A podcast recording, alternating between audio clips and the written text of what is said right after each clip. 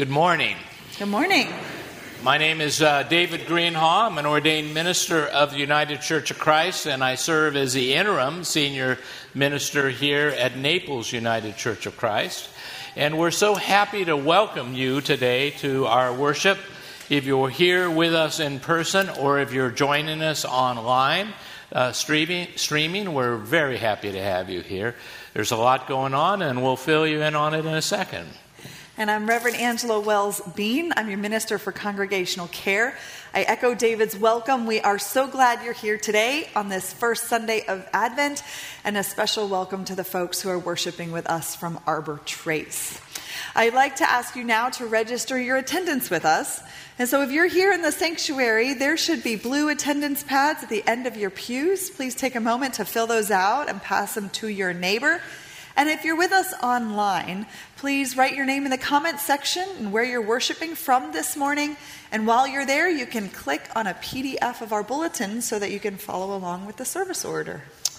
So today is the first Sunday of four uh, sequential Sundays known as the season of Advent. And uh, it is the practice here and in so many churches around the world to celebrate Advent by acknowledging the day uh, each day with a lighting of a candle. And uh, we have uh, candle lighters and readers uh, for each of the services.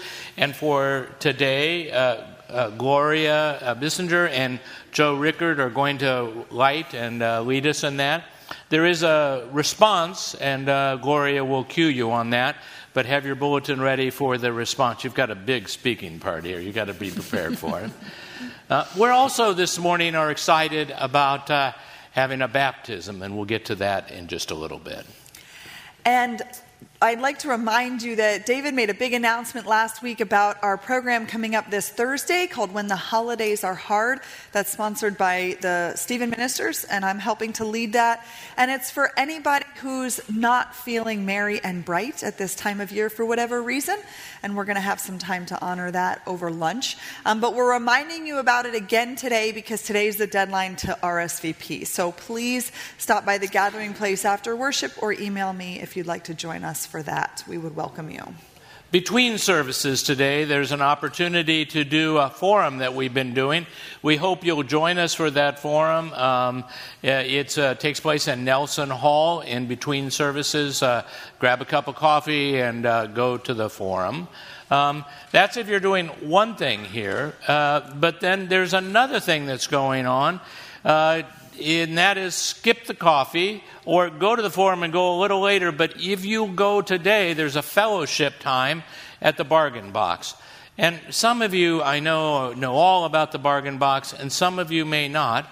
But the bargain box, I think the address is there, put it in your GPS and go to the bargain box. It is a secondhand store that the uh, church uh, runs, and the proceeds from that uh, when it pays all the bills, gets everything done, all of the remainder of the money is given in grants to mission. So it's a mission project, and it's a great place to get Christmas presents.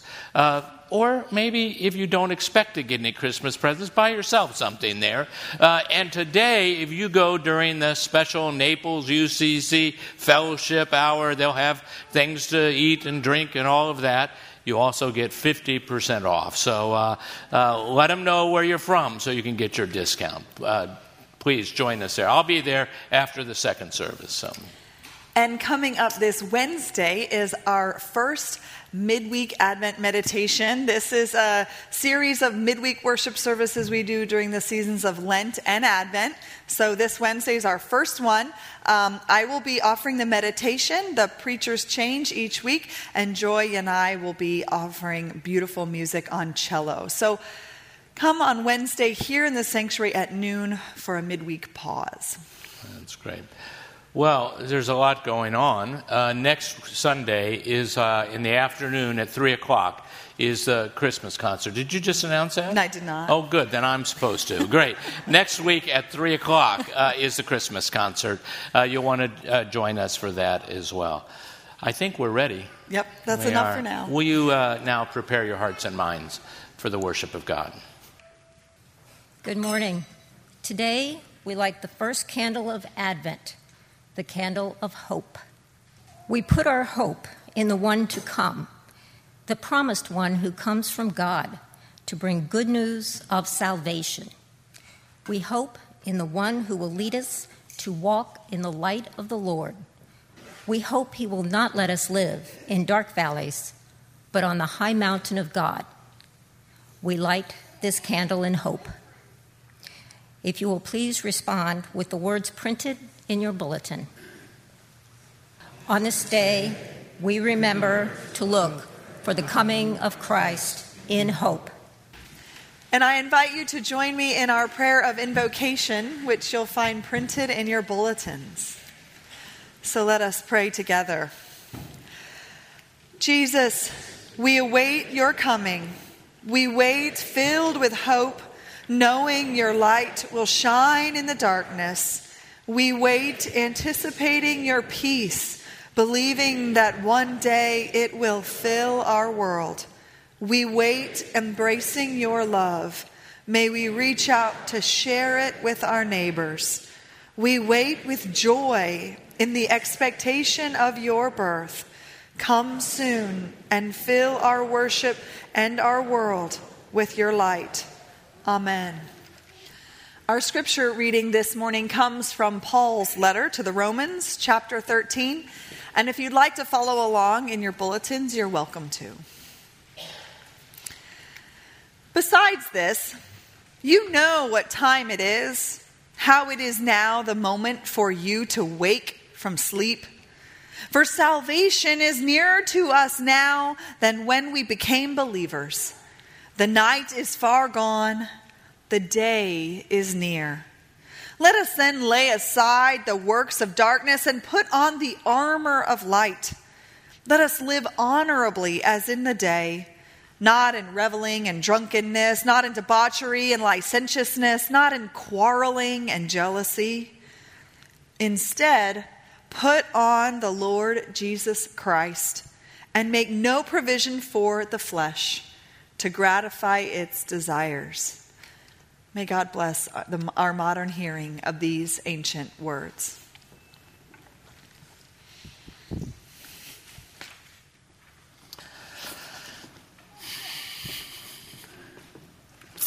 I'm a sucker for courtroom dramas uh, in movies and in plays. I, have even talked about them here before. The, the one that's my favorite of all time is that courtroom drama in that play, Inherit the Wind. You know that play? Oh, it's, it's my best. It's my favorite. I love it. But it's Christmas time, so I'm thinking of another one The Miracle on 34th Street uh, courtroom scene. Do you remember it?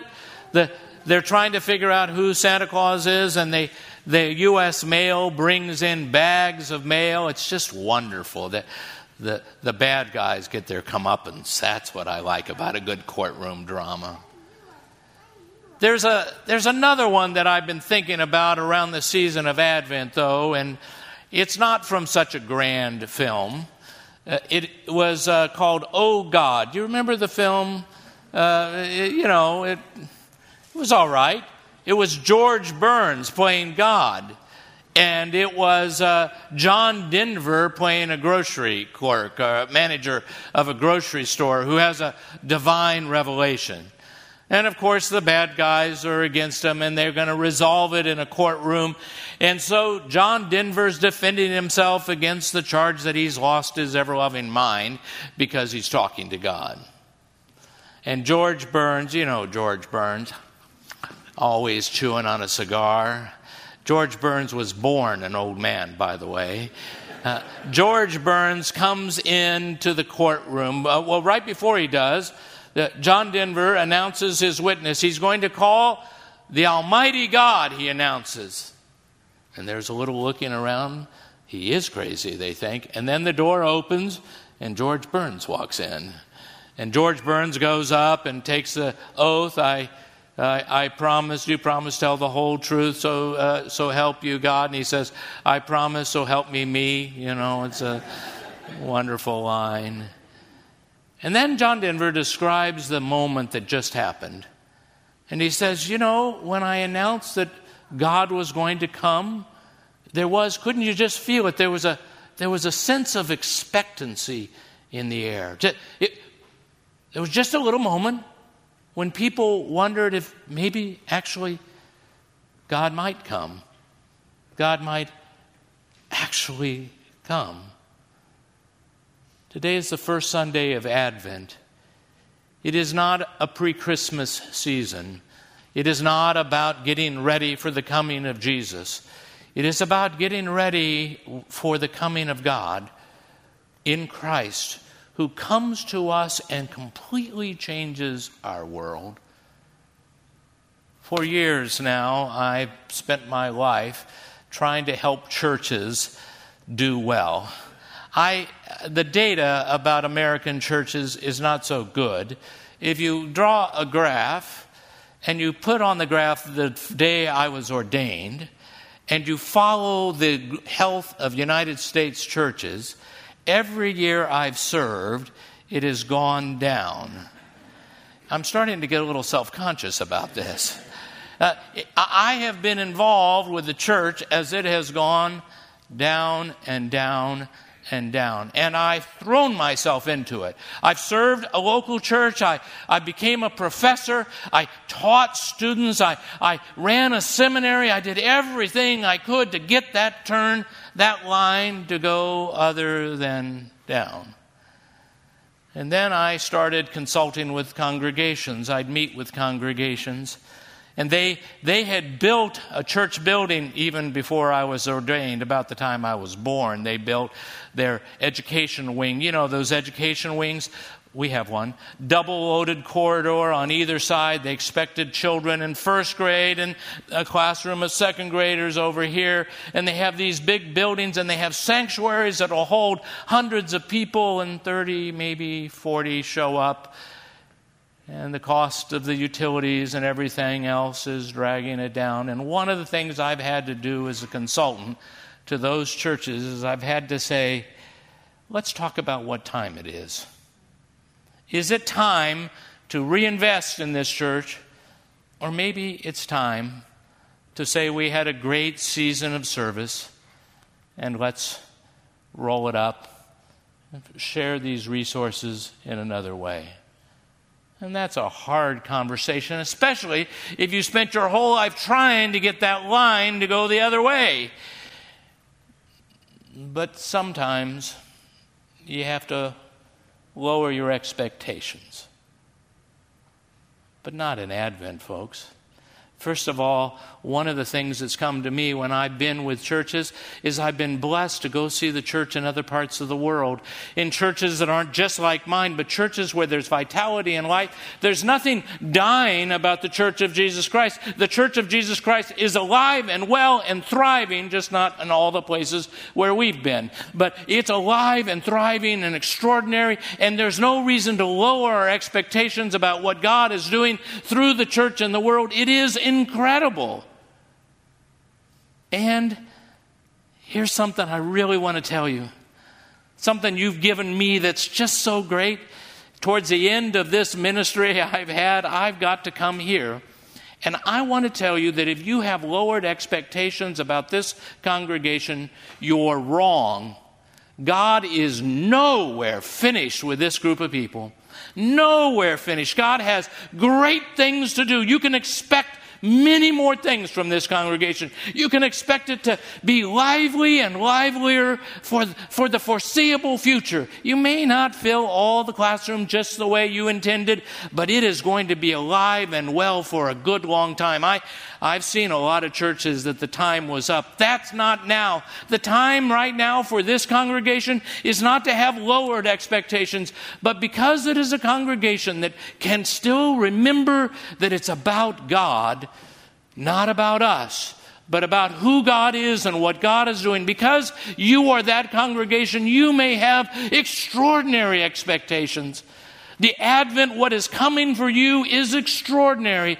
You will support one another, love one another, reach out to each other.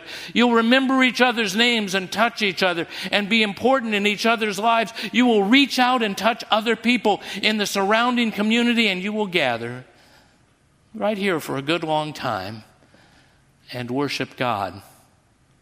And you will get to share in the blessing of these babies and babies like this. Isn't that grand? It's extraordinary.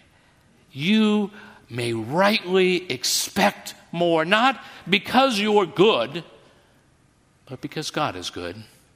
And for this season, in this place of this congregation's life, there are great things ahead. Of this, I am sure, you may look forward in hope. In hope. In real hope. With high, great expectations, an air of expectancy, because God is nowhere finished with you. Amen.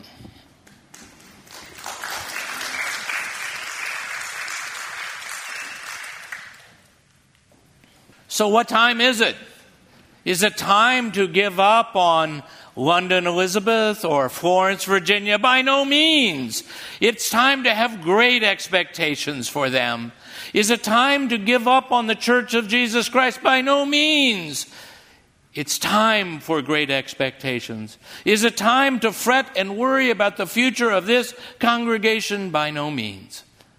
Thanks be to God, from whom we may expect great things. Amen.